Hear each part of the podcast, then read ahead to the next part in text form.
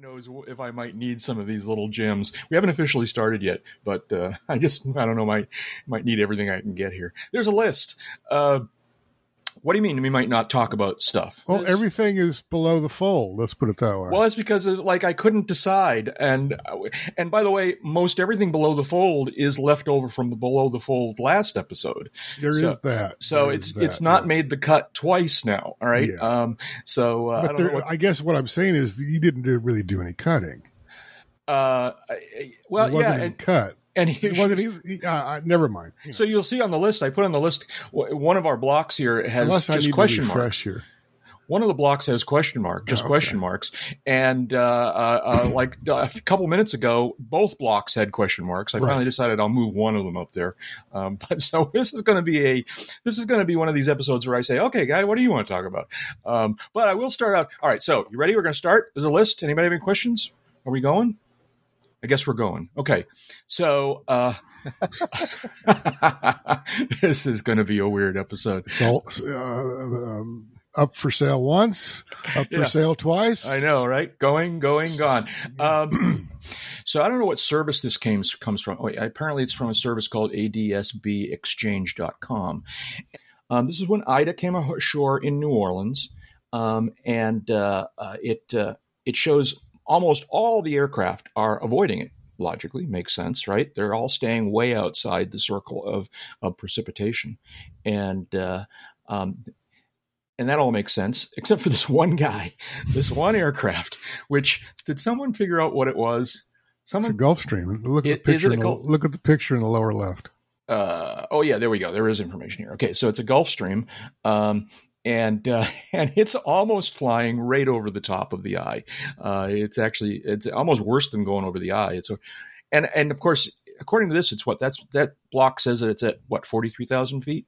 Is that what it's saying? 45, 25, Oh, that's the that's the uh, altitude right there. 431 knots over the ground. is the speed. the, the, the two things about this track though that are interesting. yeah. One, the first, if you look in the to the the east of the track of the of the radar target itself, Yeah. uh, you see it took a little bend. It, um, it was headed kind of uh, northwest, and it took a left turn of maybe 30 degrees, and now it's headed west northwest around the bottom side of the eye of the hurricane.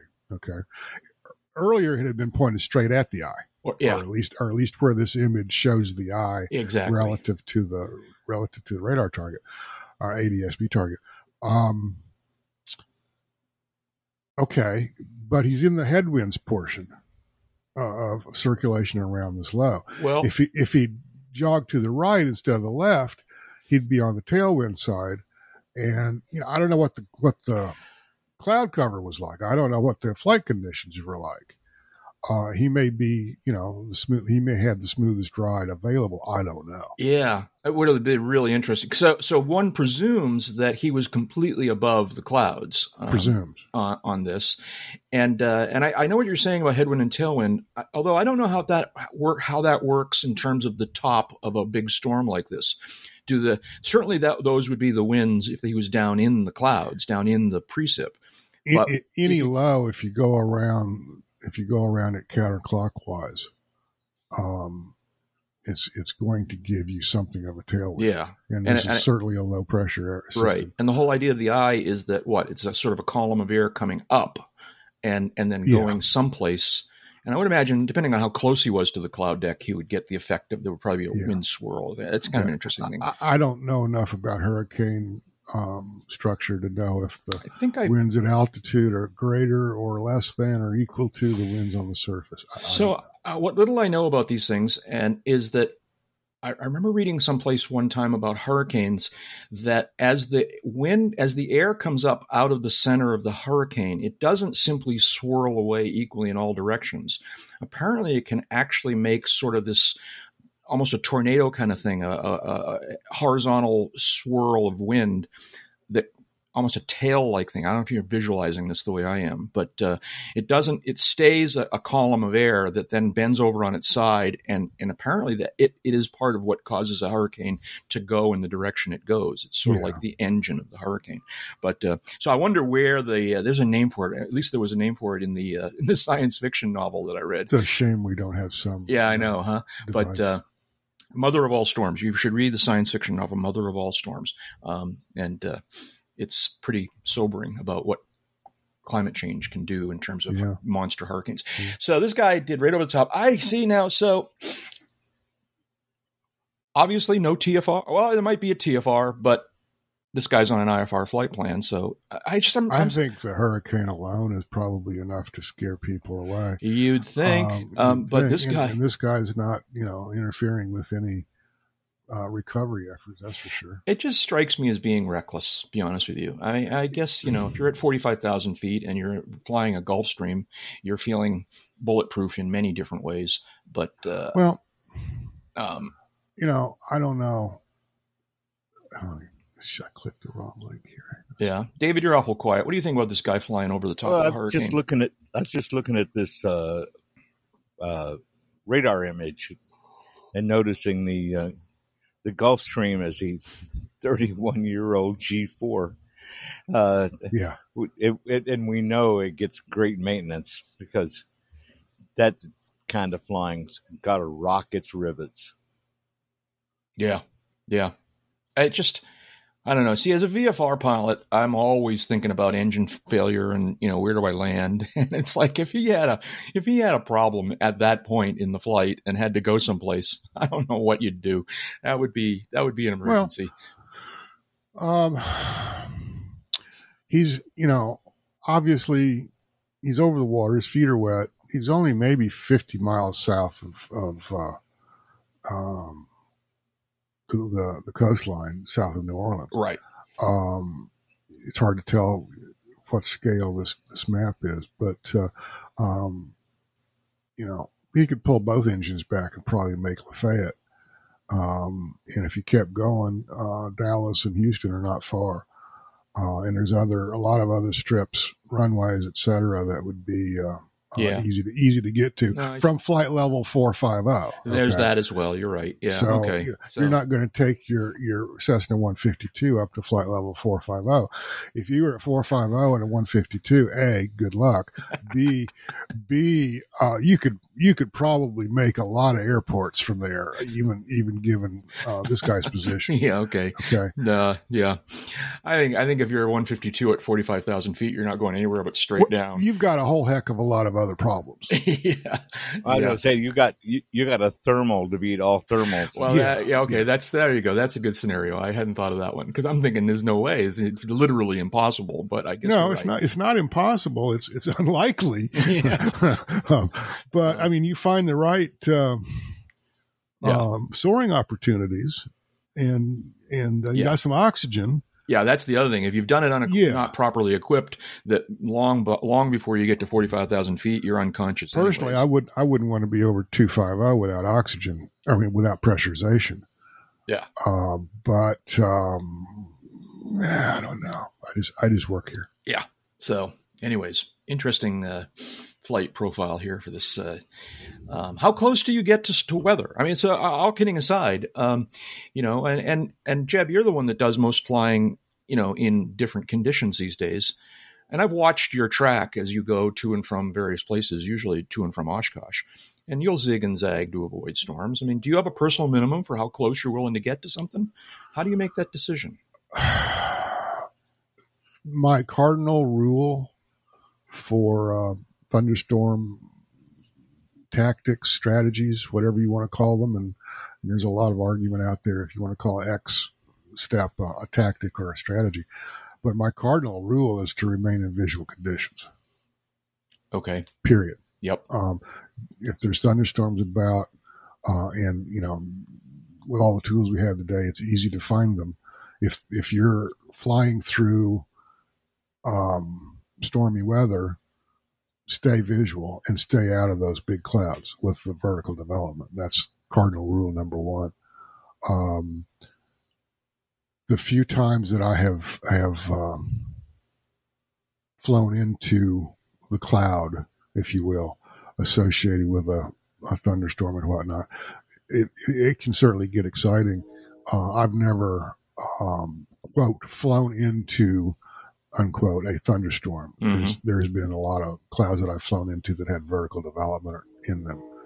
Um, and you know, as long as you're below, well below maneuvering speed, and uh, keep the wings level and allow your altitude to fluctuate, as long as you maintain a level nose level attitude, you'll come out the other side of it.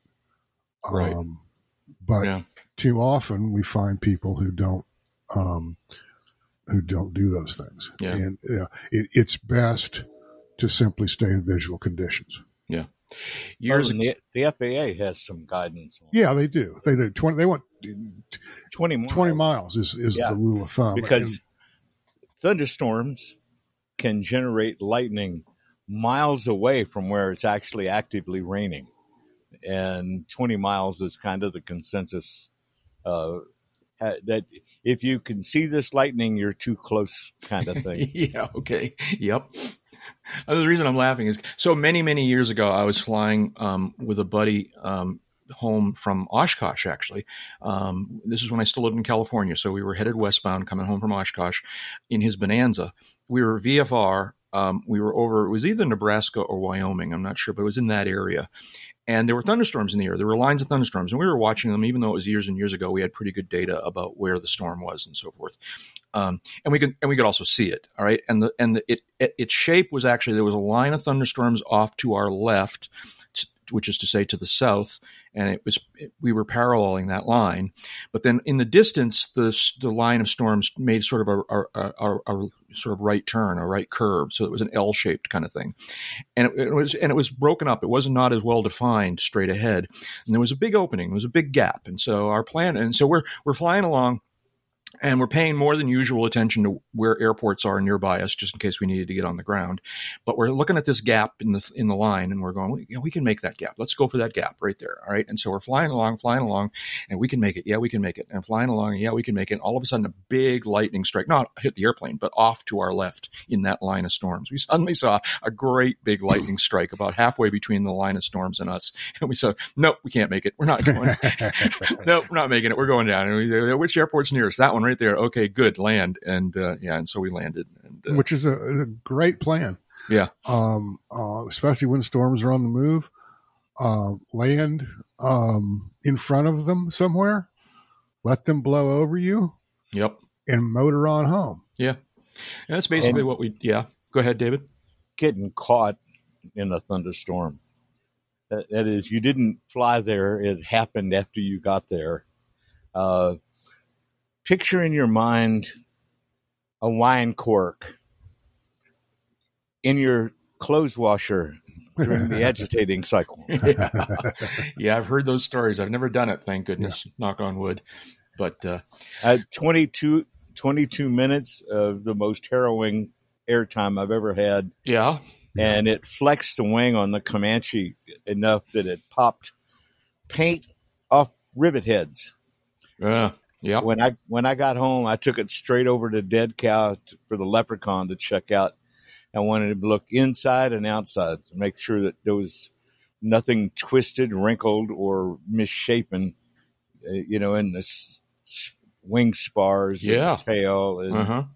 and it, it called me up later. He says, "Uh, only thing I see is you got the same row of rivets on both wings that don't have paint anymore." Yeah, okay. So, yeah, good job. That's good piloting, David. You kept it symmetrical, right? You know, And- like- Yeah, he says, "What? Well, what the hell did you fly into?"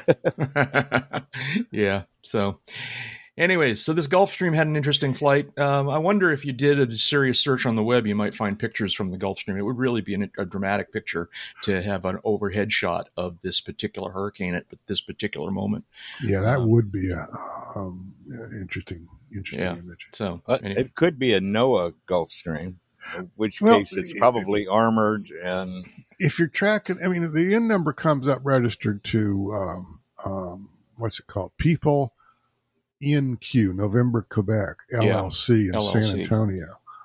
Um, which is yeah, which is some Which- obviously some sort of aircraft holding company kind exactly, of thing. And, uh, exactly. Um, but it could well be leased to NOAA. I mean, you know, I mean, who knows how? well, NOAA has their own aircraft, and they wouldn't be registered November one eight TD. They'd be registered, you know, Oh, I see what you're saying. um, okay. something else. Yeah. Um, but uh, it, it, they would come up registered to NOAA. Yeah. Anyways, an interesting I mean, flight. I'll. Yeah. Um, uh, uh, whatever. And hurricane You- you- season's not over yet. No, it's not. Oh This is- no, it's not. It No. is not. Um, yeah, there was another, yet another Florida one, right, Jeb? The Panhandle got hit just like yesterday. Yeah, Mindy, I think is its Mindy, tropical right, yeah. depression, tropical Min- storm. It started out as a it started out as a just a low in the Gulf, Yeah, and then became a um, tropical depression, where it, and then a storm. I guess it made the, made the cut for being a storm. They gave it a name, Mindy, and then it came ashore over the Panhandle in the Big Bend area.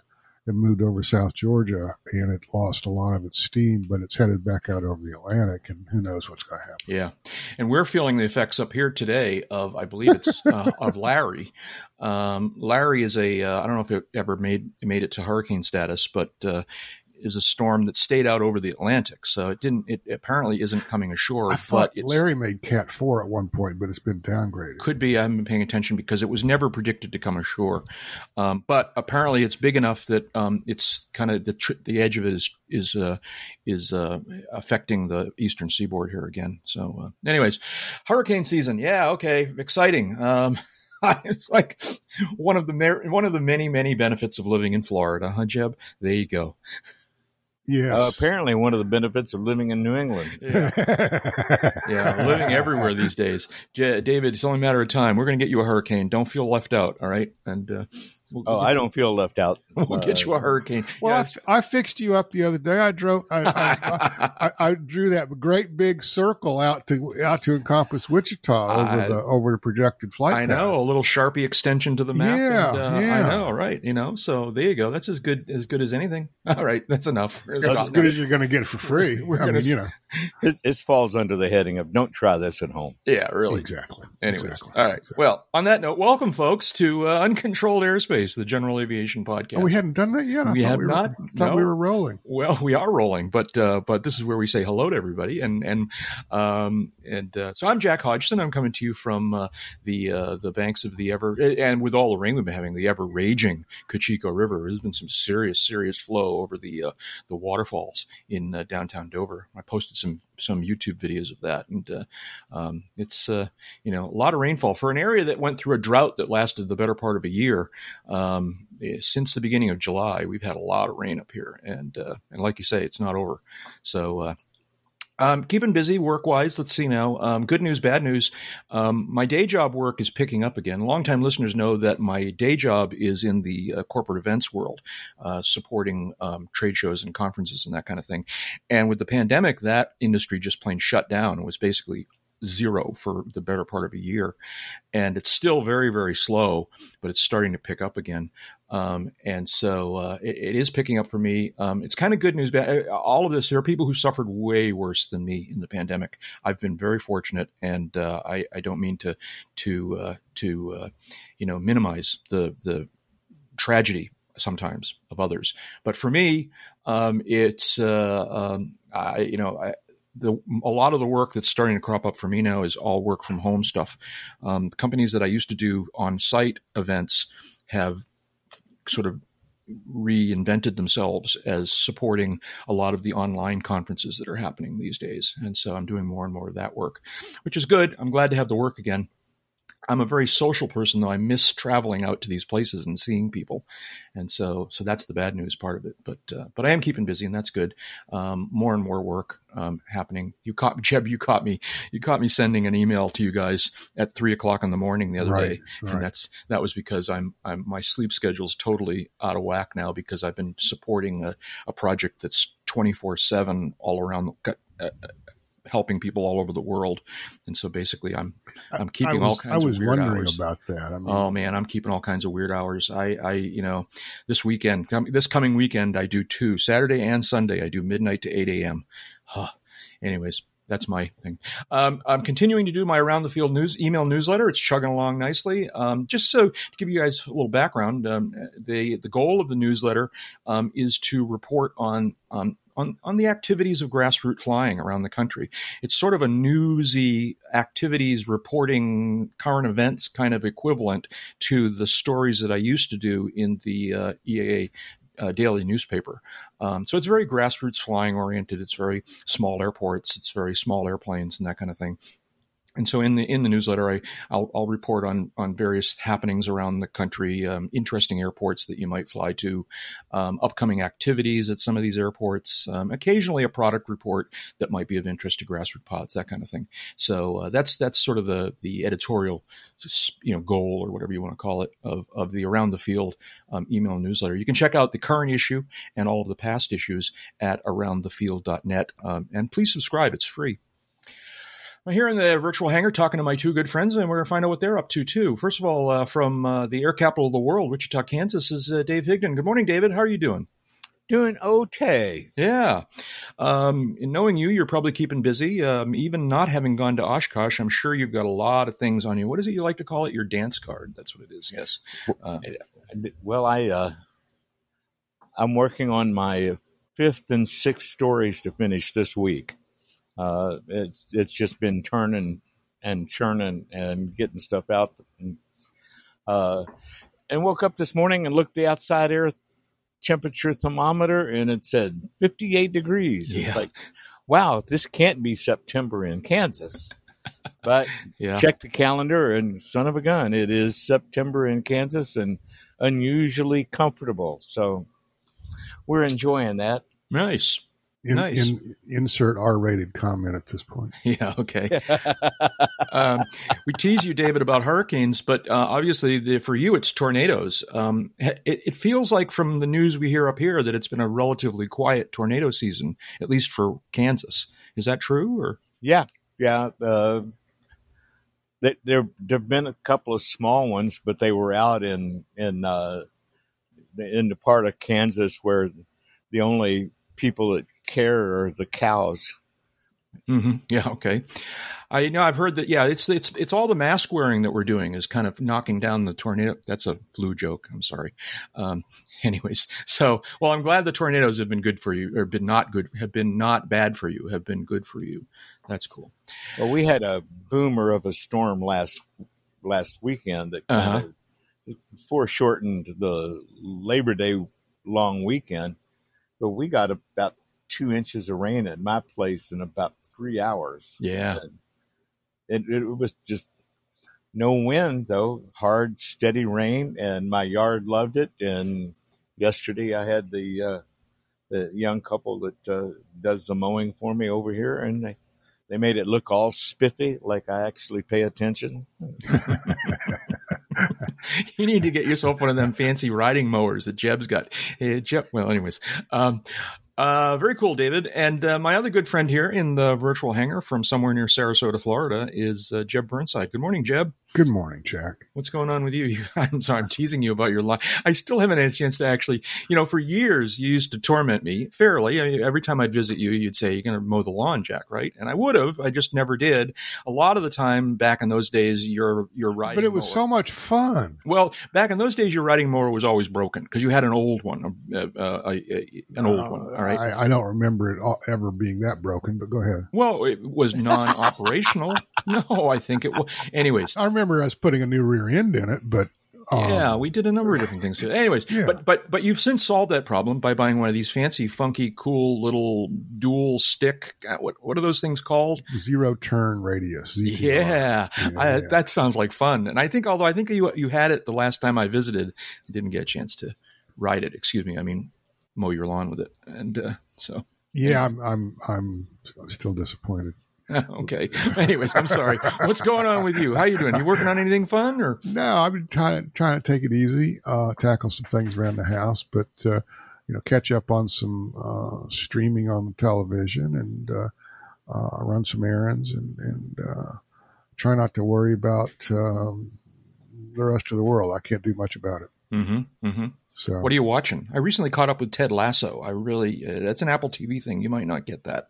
Um, but uh, Ted Lasso is a lot of fun. Um, what else? You're, you're um, into this expanse thing, aren't you? Yeah, I, I yes is the quick answer. Yeah. I, I enjoy the I enjoy that. Uh, my science fiction fix. Um, recently finished Bosch. Um, okay. uh, a couple of other um, series like that that I pay attention to. Um, I'm starting to get to the end of my rope, and I'm waiting for some new seasons for some of these programs, though. hmm Yeah. Um, and uh, you know that, and some DVDs occasionally. Uh, catch up on uh, uh, stuff I haven't every. You know, I flick through Netflix now. I say, yeah, I got that DVD. I got that DVD. I got you know, I got that one too. And, and it's like you know, I- I'm not going to stream that and use up bandwidth if I can. If I could just play the DVD, and and then it's like, well, I got to get up off the couch to do that, though. Yeah. Yeah. Oh, So- yeah. Right. Yeah. I know. I know. You need a right. Yeah. Okay. Yeah, I, don't get it. have a DVD jukebox. I I can just get press press I get it. another button or something. But if anybody would benefit from it, would be you. That would be great. You know, Absolutely. You know, if you need a you need some sort of big robot thing that takes that keeps all your DVDs and slots them into the drive. Yeah, that would be great. That would be, uh, yeah. That would Of course, we do have that in a sense. We call it, you know, uh, yeah, the internet. video on demand and, and Yeah. streaming and, and Yeah. yada yada. But But- uh, it, um, is what it is. Yeah. Well, that sounds cool. Okay. All right. So that's Uh, kind of what I've been up to lately. Cool. Cool. Uh, well, that's it, folks. We're done. That's everything was on the list. Yep. Thanks for coming. yeah, no, it's a very short list this this week. Uh, what did I do? Oh, uh, so I let's see. Now I called attention to one other item here. Yeah. Oh, the, yeah. the aircraft aesthetics. Yeah, What's, beautiful- what's the most beautiful aircraft? Beautiful airplanes. All right, so this is a list I came across on some site, someplace. Um, let's see now. Um, oh, it was in Reddit. I'm, I'm I'm reading more and more Reddit these days, and I came across a Reddit article. Let me open it up here so I can describe it accurately. Um, in uh, in the uh, aviation subreddit, I believe is what they call it, r slash aviation. Um, they uh, the headline is "Aesthetics are subjective, but what do you think is the most beautiful aircraft ever made?" And uh, and if you want to wade through the comments, and there are currently 1.7 thousand comments, and I did not wade through them all. Um, the the uh, the the original poster um, suggested that the uh, constellation that he pictured here is is the most beautiful. Um, Lockheed Super Connie. And, and- that's a great candidate. And, it is a great candidate, no question about it. Um, Oh, it, it is still photographed. It still looks like it's doing Mach 1. Yeah. Yeah, yeah. So uh, that's one. Do you guys? And, and this is a hard question. I mean, this is a really hard question, and I'm not sure if I'm going to do anything other than punt when I'm asked. But do you guys have a thought on what's the, you know? Dave's going to say here. I, I predict Dave's going to say the one that you're flying right now, um, and, and eh, eh, that's not a that's not an acceptable answer. That's a beautiful airplane. Don't be maybe not the most beautiful, but name a beautiful airplane for, from your perspective. Jeb, Dave, who wants to go first? Dave, go ahead. I'm thinking Oh, okay. Beech Staggerwing. That's a good one. Okay. that's yep. that's Okay. a great one. Um, de Havilland Comet. Very it was much a, so. It was a beautiful airplane. It's so tainted by its by its. It a- is. aviation. They, they, they fixed history. that, and the and the later marks were were uh, uh, did not have uh, that problem, but it was basically replaced by another candidate for most beautiful airplane, which is the 707. Yeah, that's an interesting choice. It's uh, not unbeautiful for sure. Um, I, I, it, it's the I like the 707. It's got some Art Deco things going on. hmm It's also got um, you know space age stuff going on. First, you know, swept wing. Uh, uh, well, I don't know. I guess the Comet was swept wing too, or a little bit swept. But um, uh, 707 just, and, and for that matter, I guess too, the 727 uh, are are I, I don't know most beautiful, certainly uh, most iconic. hmm I think the 787 n- noses its way into this list, Yeah. I, I do too. uh, particularly when it's in the air.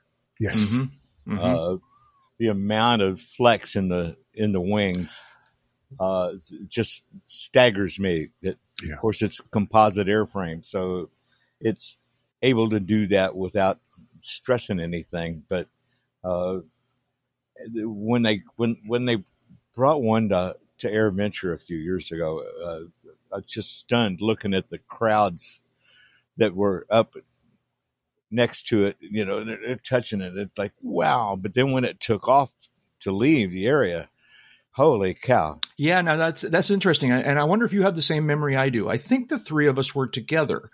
Yep. And we were standing up on on someplace near the old terminal building. We were uh, in the parking lot. Yeah. All right. When when the 787 departed, and it was and it departed on the northbound runway, uh-huh. um, and climbed out right over our heads and kind of banked away a little bit, as I recall. Yeah. Um, and I think the three of us were just standing there with our mouths open a little bit, you know, going, "Wow, that's really beautiful." Um, and uh, yeah, the, the, the, the long, slender wings on that airplane, plus yeah. the the trailing edges of the engine nacelles, yeah, are yeah. are both very um, individual, uh, very individualistic of that particular airplane. The nose is a little bit individual too. It still has that that basic Boeing transport greenhouse, but the nose is shaped differently from say a, a 707 or well let's let's let's run the roll.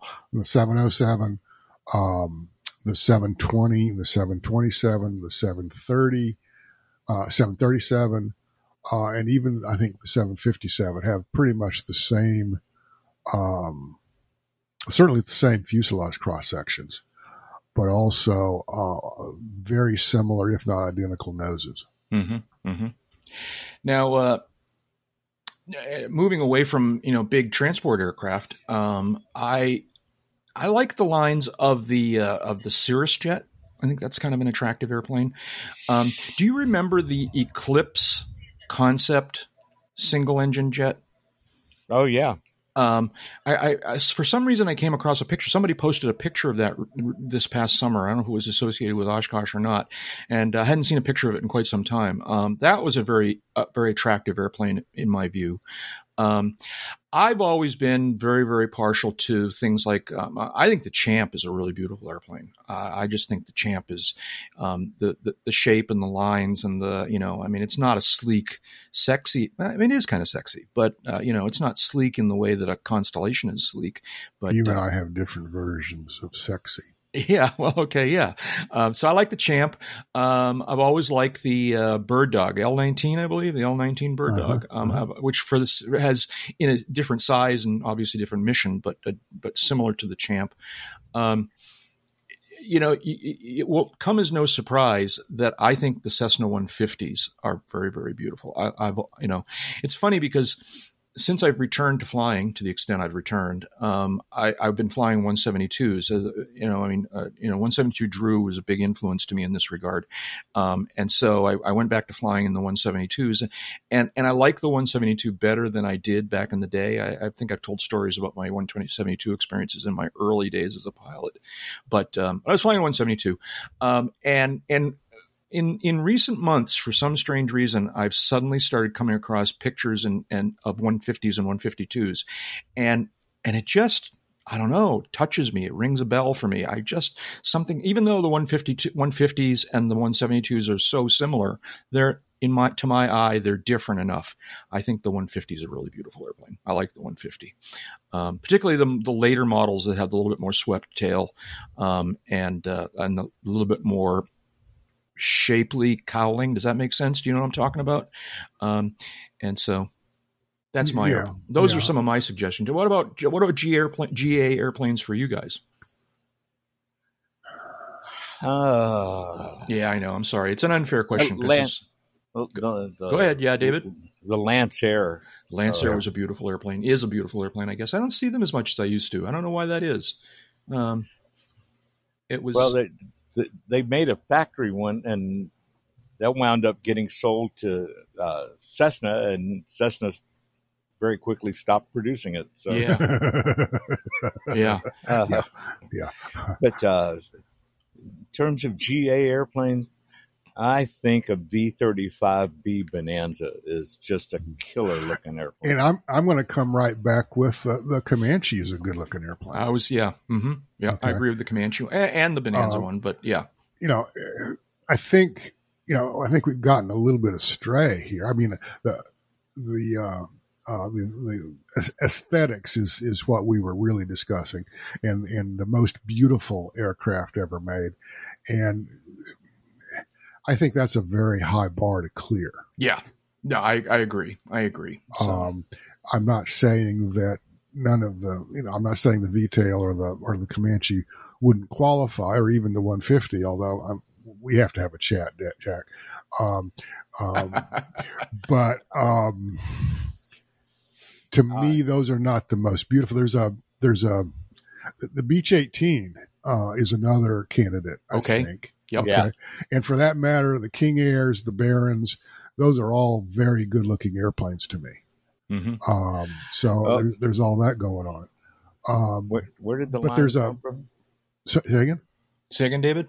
I was trying to think of who came up with a line for an an airplane to fly. It has to be beautiful. Serge Dassault, Yeah. Frenchman. Okay. Yeah. I'll leave it to him. Yeah. Uh, and and there's a there's a great deal to that. If it looks good, it'll probably fly good. Yeah. Yes, eh, but actually fly good, not just seem like it's flying good because you think it's beautiful. That's that's what I'm. Yeah, yeah, right. I, I agree. I mean, it, it, um, I'm trying to think of. Uh, we, we sort of have an innate sense of aerodynamics, if you will, and and something that is uh, that is successfully aerodynamic, we think looks beautiful as well. I think that that's my theory here. Um, yes, no, I, don't think know. we'd have to throw the Cirrus uh, uh, piston singles into that. Yeah. I, I think you would too. I, I'm not sure I concur with Jack on the the Vision Jet. It, it, uh, any, and I'll pull, pull up here uh, uh, an image of the of the Eclipse 400 and, and, and look at it. Um, yeah, okay. It looks a lot like the Cirrus, and and the Cirrus Jet, for all it is, I mean, it's it's a it, for by all accounts, it's a great airplane. Mhm. Um, it it does exactly what um, Cirrus wanted it to do. It's it has a parachute. It has all the automation you could ask for in a in a single engine or in a personal airplane. Uh, it just in in the, the Eclipse 400, which is what we're talking about here, the single engine Eclipse mock-up uh, or, or prototype. Um, it just looks clunky to me with that with the the single engine mounted high atop the fuselage Okay. forward of the tail. But it just looks like it's kind of tacked on. Yeah. All right. Now, so uh, that's that's not unfair, and I have to confess that I've made my projection from memory, and so now I've called up a bunch of pictures of the Cirrus jet, um, and no, I'm going to stick to my. I, I hear you, and, and you're Yeah. everybody's entitled. Um, I like the look. I like the lines. I like the Yeah. shape. Now the Eclipse Twin, the Eclipse 500, 550, whatever they're calling it now, that's not a bad looking airplane. It, it's not my, it's not in my top ten of the most beautiful airplanes, Uh huh. but it's not a bad looking airplane. Yeah. I think I saw a bunch of those this year. I think it was at Oshkosh for the first time in a long time. I, th- I think I saw multiple of them on the ramp at Oshkosh, which is not terribly surprising, but uh, um, you know, Well, when when when you get to the end of the line and you're ready to pay up, I've got to come back to the Connie. Uh, okay, it, it may partly be because of, I, I've been lucky enough to fly in one three or four times, and uh, it, twice it was in airline service in Brazil.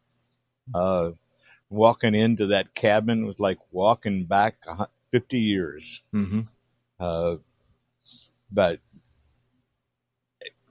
three tails, three vertical surfaces, uh, an elliptical wing, kind of semi-elliptical wing, uh, and that almost dolphin-like hump of the fuselage. It's uh, it's just killer. Mm-hmm. yeah. Um, I don't disagree, dude. I don't disagree at all. Um, anyways, all right. Any final thoughts here before we move on? Um, no, Yeah. not really. I mean, de Havilland had some interesting designs. yeah. Um, um, some of their, Oh, their yeah. piston twins. Uh, I'm looking at a DH89 Dragon. I'm going to butcher pronunciation here. Rapide. Um, basically, it's a biplane with two inline uh, engines mounted um, over the landing gear on the bottom wing, and, and it's got a funky nose, and um, it's you know tapered by tapered wings and, and, and, that kind of thing. It's it's just a um, it's in that class like the stagger wing. Yeah, it, it, it, um, its lines are a little bit. Um, I don't know. There's there's a combination of angles and curves that that in, in my book kind of works, but it might not be for everybody, kind of thing. Uh, the stagger wing is all curves, and that's that's what what makes it. And of course, the Art Deco thing is is in its DNA too. Um, but uh, I don't know. I mean, there's a lot of beautiful airplanes out there. Uh, the Cirrus singles certainly qualify. Yeah. Okay. Well, very cool. Very yeah. cool. Um, so that's it. I that's all we have to talk about because that's the only thing on the list. Well, yeah, I know. No, hang on, hang on, hang on. We got this is uh, on the subject of of exquisite or aesthetics. Um, if you Easy like what for you to say, no, not at all. If you like what we're doing with this podcast, if you think it is exquisite or even in that direction. Or even just a, merely attractive. Yeah, right. Merely attractive. Handsome, as they say. Uh, please consider supporting it, us, uh, us and this podcast with a financial donation. Um, as little as a few dollars a month really helps us in doing this podcast. You can send individual donations to the UCAP tip jar via PayPal. Uh, big thanks to a few recent uh, PayPal tip jar supporters, Lyndon N., Michael S., Michael F., and David W., and everyone else who's ever given us a tip jar thing. Thank you. Um, or you can become an automatic monthly supporter via Patreon. Um, thank you to some of our uh, uh, Patreon supporters. Um, let's see, Ben Bennu, uh, someone who just goes by the name Ben B E N N U Bennu, William H, Jonathan H, jo- Jennifer H, lots of H's. Um, Colin C, Patricia S, Grant P, Jan S, and everybody else who supports us on Patreon. We really, really appreciate that. Thank you. You guys are the best. Uh, for more information about providing automatic monthly support, you can check out patreon.com slash uncontrolled airspace, or you can make a PayPal donation to the email address podcast at uncontrolledairspace.com. You can get all this information by clicking the box in the right-hand column of the UCAP chip, chip, uh, UCAP homepage. Uh, that's at uncontrolledairspace.com. Thank you every, to everyone who supports us. Uh, what else? Um, here, I'm going to put a link in the chat. I just I was just thinking about this when I was thinking about Reddit. Um, let's see now. Uh, so there's a Reddit link. See if you guys can open that. I so this came up across. This is another uh, uh, r slash aviation subreddit um, post of a, a, video, probably a TikTok video, of an airplane um, that has its engine being run up, but oh it's, my! but it's but it's not it's not sitting on its gear because its wheel its wheels are either retracted or, or removed. It's it's some combination of standing on jack stands and or hanging from an engine crane um, and and they're doing a run up of the engine and uh, and the, oh head, my. the headline is what could go wrong? question mark. Um, now i i took some grief in in reddit here for for suggesting that this was actually computer graphics that this wasn't a real image. Um, and uh, and the Reddit community did not did not like me suggesting that this was fake. And I'm not saying for sure that it's fake. I'm just saying it seems so implausible that it could be fake. Um, one my big evidence for it being fake is that there's no shadow of the airplane. Um, that the, the the engine stand casts a shadow, but the airplane doesn't cast a shadow on the floor. And so uh, I I don't know, but. Uh, yeah, I get what you're saying. Um, I don't know, but I, I, I would like to know where this was and who was in charge of this so I will never use them for my airplane I know, maintenance. Huh? I know, huh? It's crazy. It's like you know, it, and I, I, don't know whether that that engine hoist is actually supporting the weight of yeah, the airplane. Or... It, what it is, is is you've got the jack stands. That oh, that's right. You need a third point, don't you? You yeah, need a third point to balance, and the, the engine is the heaviest part of the let me put it another way. Yeah, pretty much the heaviest part of the airplane, but but the engine, the front of the airplane is where it's going to tilt. Right. Uh, if you took that engine stand away, and basically they've just got it hooked to the the um, lift ring on top of the engine, and right. I, that's just insane. Yeah, the whole crazy. thing is just insane. And, and, I mean, and even if you put the propeller at zero pitch, so that it's not theoretically not prevent, you know, um, producing any thrust. Just the torque alone is going to make this thing do unpredictable things. Yeah, well, there's that, and and the I typical prop installed on that airplane will not go to zero pitch. Oh, really? It will not. You know, I didn't know do that. It'll go to a very fine pitch, but it won't go to zero, Well, and or it then. won't feather. You know. And by the way, that's another argument I have is that the debris on the ground didn't move when he ran up the engine. Okay. Um, you know, there's there's not much, but the bear, the floor is basically clear. But there are some things on the floor, and I don't i don't i haven't watched this thing in a couple. Let me play it again. This could get crazy. Does it have audio? Uh, I don't know. Yes and no. It has music for some reason. Um, but uh, yeah, see, nothing's moving on the floor. I'm not buying this. I think it's I think it's CGI. I think they shot an airplane on the ramp and then and then did some. No, I think they shot the airplane in the hangar, but then they moved, the, started turning the propeller. I don't, I don't, I don't know. Yeah. I- Oh, I see. but What you I- They, they supered a, a moving propeller, and that could have been true too. That may be the way they did it. But Yeah, anyways, and I can certainly see them using an engine crane, although I w- wouldn't do the way I would do it. I can certainly see them using an engine crane to balance the airplane on jacks. Yeah. Um, but starting the engine on, I don't, I I, know, don't huh? think so. I know. I, I, what, what are you, what are you thinking? yeah. It- you know, and if it's real, it's foolish. Yeah. Uh, oh. Yeah. Pardon my French, but I'll holy fix Christ. that. but yeah, it's that's just nuts, David. You you obviously yeah. You, you- but David, you'd do this. Right? It's like I was talking with someone recently about the caricatures that we've created over the years, and David's was David. Will David fly that? David will fly anything. It's like, I've got a coffee mug that says just the opposite. yeah, yeah. Uh, even David wouldn't fly that. Is that what it's? Uh, yeah, right. That's the one. Thank Yeah, you, right. Jeb. Yeah. Thank you, Not, Jeb. e- not even Dave would fly that. Not even Dave Yeah. would fly that. There we go. See, that's my point. Um, yeah. This is kind of crazy the way this is. Any thoughts, David, before we move on here? Not that we've got anything to move on to. Uh, the only thing that looks wilder is a single blade prop.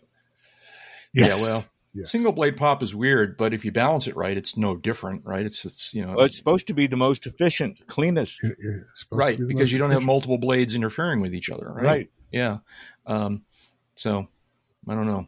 Anyways, Well, make it make it a pain to hand prop, well, yeah. Yeah. which we do not recommend.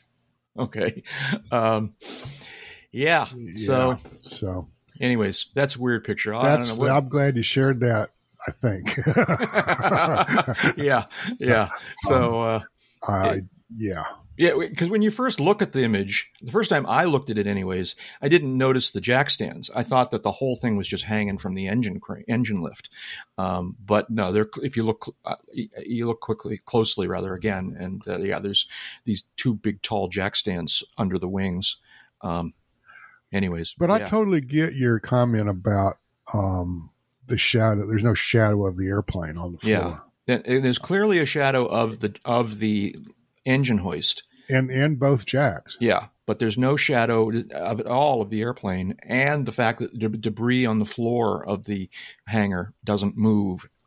You know, it's got to be some breeze being generated. No, there's a oh, well. Not only is there a breeze being made here, but it's maybe 30 feet to the back wall of this hangar, this structure it's in, and that's got to be moving a lot of air, and that air is going to be coming back around the corners. and make the move the airplane. Yeah. Well, Yeah, that, well, that it- and, and, and that little that water bottle over there on the left side, about midway up, that's Yeah. going to have to get knocked over yeah. So if it's moving in the air. So yeah, that air's got to go I- yeah. somewhere. so I stand by my, my by my claim of the high likelihood of this being um, CGI. Yeah, I'm not Um, sure. I, I I think I might call blowing snow on this one. Yeah. So, uh, but but the Reddit crowd didn't like it at all. They were really unhappy Oh, I'm not liking it either, but No, I mean, no, I mean, they didn't like me claiming that it was CGI. Oh, they oh, didn't I like me claiming that it was fake. Apparently, I was, you know, so um, I actually got demerits. That's the way it works in the Reddit world: is you get upvoted and downvoted. And my comment got seriously downvoted.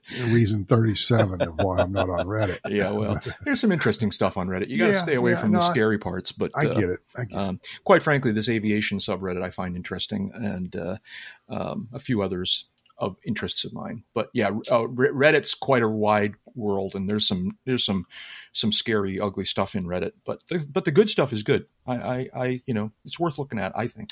Anyways, So the other thing that we we're not going to get to, uh, yeah, what is it? Yeah, what else are we not going to get to? Yeah, is is in Mars Ingenuity? I think we're due for an update.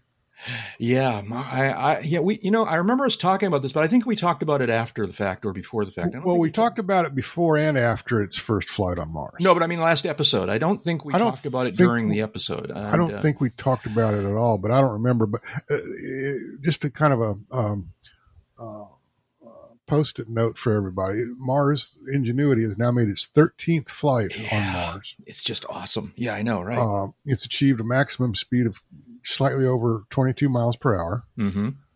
Um, let's see the uh, the most recent flight. No, no, I'm sorry. The first flight was 39.1 seconds, but and I'm I'm getting bad links here on, uh, um, you know, like the, the flight log doesn't have the the official NASA flight log doesn't have the 13th flight filled in yet, which is, you know, I haven't filled in some flights in my logbook either, but, uh, um, I here, yeah, that's the link I want right there. Mm-hmm. Um, it's, you got to um, hand, you know, for all of NASA's shortcomings, and, and it has some, um, and, but they, they're doing some great work uh, particularly on these Mars um, Explorer, you know, craft. Um, you know, with the rovers have just been so remarkably robust.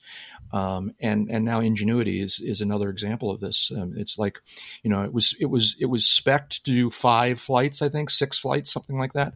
Um, and like you said, now it's another to, one and now it's up to 13 um, yeah. and it's gone beyond the pure you know so the original spec of the original um, experimental goal was to simply see whether or not you can fly on mars in its thin atmosphere um, and and after they after they concluded that that works just fine now it's going it's gone it wasn't intended other than that it wasn't intended to have any scientific mission but now it's actually starting to be purposed for um, supporting the uh, the uh, um, the uh, underlying rover whose name I'm blanking on now. What's the name of the car, that rover? Um, uh, too bad we don't have a device here. Oh, it's a shame in this day and age.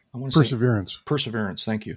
Um, and so now it's like it's scouting routes for Perseverance. Apparently, uh-huh. they actually, you know, they they they had they had tentatively planned to send Perseverance along a particular route on the on the surface of Mars, and they sent Ingenuity to look at that route from the air, such as it is air, and uh, um, and on the basis of the data they got back from Ingenuity, they realized that it wasn't worth it. That they didn't that, that there wasn't anything to look at in hmm. that direction, and so they they you know went off on a different direction. So yeah, ingenuity is just remarkable. Um, yeah. And uh, just imagine what it's going to be like when they actually, you know, put a put a aircraft on Mars that's intended to do some great things.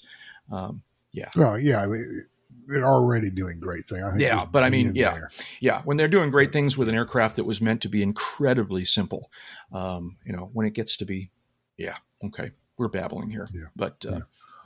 ingenuity is um, good. What else? The other thing going on here, though, you asked, are NASA ops considered general aviation? I did ask that. I'm trying to recall what was the what was the circumstances of me I asking. Don't, I don't know why you asked that question, but the quick answer is probably not. In that it's a public aircraft. Op- anything that NASA operates is, is considered a public aircraft, and basically implies government. So it, it wouldn't fit in that technical category under some classifications but it's clearly non-commercial. It's you could you could argue it both ways, I guess, whether it's non-military. Um, you can't argue that it's non-public. So generally, you think GA is private, um, and that's generally going to be true. But there's a lot of what we consider to be general aviation operations that are conducted by public uh, aircraft owners. Mm-hmm and you know how, how you how you uh, split that baby is is right. beyond beyond this podcast. Yeah, yeah. I'm trying to remember. I, I, I, yeah, I did I did add that question in the category of this ingenuity flight. I'm not sure exactly why. I may it may have just been a general question because we've always said that the definition of general aviation was everything except military and the airlines. And I guess I was just kind of curious whether NASA was considered military. Um, You know, for example, is Air Force One? Well, Air Force One is Air Force, so it's that's not GA. Okay, Hence Uh, the name. yeah, exactly. I'm sorry. I'm trying to think of another example. Are are there any are there any federal Space- government spa- space shuttle. Space shuttle is an interesting case? Would that have been that's general aviation? Uh, well, space shuttle again, it's certainly public, and and there are well, again, there that's the were, question. I should say, military uh, missions. So that would be a military operation, Well, and the military shuttle for sure would not be GA. Um, sure, for sure. but the NASA j- shuttle, all right. I mean, that's what they're- so okay. Um, is uh, is SpaceX's Dragon? Well, that's right. Yeah, yeah, exactly. Uh, exactly. uh, is that general aviation? Um, that clearly, to me, is general aviation. It's a private operation. yeah. Uh, it is not uh, commercial in nature, um, although they want to be commercial in nature. Um, Oh no, SpaceX is definitely commercial. They're making a lot of money carrying people and, and gear to the ISS Oh, okay. That's that's completely different. Yeah, yeah, yeah, yeah. Um, um, is that general aviation? and launching. I And no, SpaceX is an incredibly Yeah, successful You're right. You're um, you're right. example. I, was, I was thinking like the. You're thinking of this new uh, Starship thing that they're still experimenting Yeah, with. And yeah. right. Although they're making a lot of money, they just what they got that contract from NASA to to take things to the moon eventually. Um, that that uh, Amazon, not Amazon, but uh, Bezos is uh, is disputing in court. And uh, you heard this, right? Yeah, I saw something about that. This and goes back about three, going. four, five months or so. yeah, but, it uh, does. Yeah. but they but NASA or the Fed, some form of the federal government, I think it was NASA, contracted or tentatively contracted with SpaceX to have this Starship aircraft carry people and stuff to the moon. For it's like it's a brave new world, man. It's a brave new world, and I don't know whether space flight. Now, th- this is the larger question: Should space flight be considered part of general aviation? David, Oh, you're yeah. awful quiet. Yeah, Oh yeah. Oh yeah. yeah. Yeah. This it, my uh my old boss at Air Transport World magazine. He he uh, dubbed the space shuttle the the world's largest GA aircraft, Okay. and uh, with a hell of a payload, but it qualifies on all the points. I mean, it's non-scheduled. It's privately operated. It goes where it wants to when it needs to go there. Uh, and it's got room to take along a few friends as long as they have their own spacesuit. didn't well, yeah. didn't the, in the later latter days of the space shuttle they didn't even wear spacesuits, right? They they were all wearing jumpsuits and But Yeah. you just want to avoid one thing, yeah. and that's any encounter with an Illudium Q36 explosive space modulator. Hate it That when would, that, that would ruin your day. I hate it when that happens. I know. Yeah. Okay. I think I thought those had been mostly phased out, but there might still be some in circulation. Well, you know, there's that one that's flying over L.A. on the approach to LAX. So that's there's that. I think that's what that is. Maybe you know. You never know. yeah, you never know. You know. I mean, Who they can won't, tell anymore? they won't tell us what it is. So I submit that it's that. I don't know. Well, I'm Yeah. by the way, in post production, I will at this point in post production, I will be googling whatever it was David just said. uh, so uh, Oh, the Illudium Q36 explosive space modulator. all right, and now I'm comparing to see whether he said it the same both times. Okay, um, all right. What else? Are we see, all you're all you're doing, Dave, is just increasing his workload. I know, right? Uh, Oh, it's like putting him in a round room and telling him to go stand in the corner. Yeah, Yeah. yeah. yep. I will. Uh, I think we're done. I think it's. you, you, you're looking at all the fa- fast forwarding and rewinding you have to do to get this episode out the Yeah, door. yeah, I know. Okay, all right. Anyways, thank you guys. It's always a blast. I uh, see, I've got a script in front of me, and I still don't know where to go next. That's Jeb Burnside. Jeb's a freelance aviation writer and editor, serving as the editor in chief of Aviation Safety Magazine. He's also a regular contributor to other aviation publications. Online, you can find Jeb's work at aviationsafetymagazine.com. His magazine is on Twitter as AV Safety Mag, and you can find his other work at aea.net and avweb.com. On Twitter, he is Burnside J. And Dave Higdon. Dave is an aviation photographer and aviation journalist and the U.S. editor for London's Av Buyer magazine. You can find his work online at avbuyer.com and aea.net. On Twitter, he is Real Higdon. And I'm Jack Hodgson. I'm a private pilot, a freelance writer, and a digital media producer online. You can find me in most of the usual places with the all one word username Jack Hodgson. For example, Twitter Jack Hodgson, YouTube Jack Hodgson, Patreon Jack Hodgson. Uh, you can find my ebooks on Amazon by searching for Around the Field in the books section, and you can sign up for the Around the Field email newsletter at aroundthefield.net. Hey, David, was there something you want to tell us? Well, if you're old enough to remember this quote, you're probably doing some flying because time spent flying is not subtracted from your lifespan. Illudium Q36 explosive space modulator. that's enough. That's enough talking. Let's go flying. And always remember to fly the airplane with your head, not your hands. uh, Wherever it is, I don't like it, and I'm getting out of here. Hey, maybe that character wearing a spittoon can help me. At last, after 2,000 years of work, the Illudium Q-36 explosive space modulator. Uh, pardon me, sir, but could you...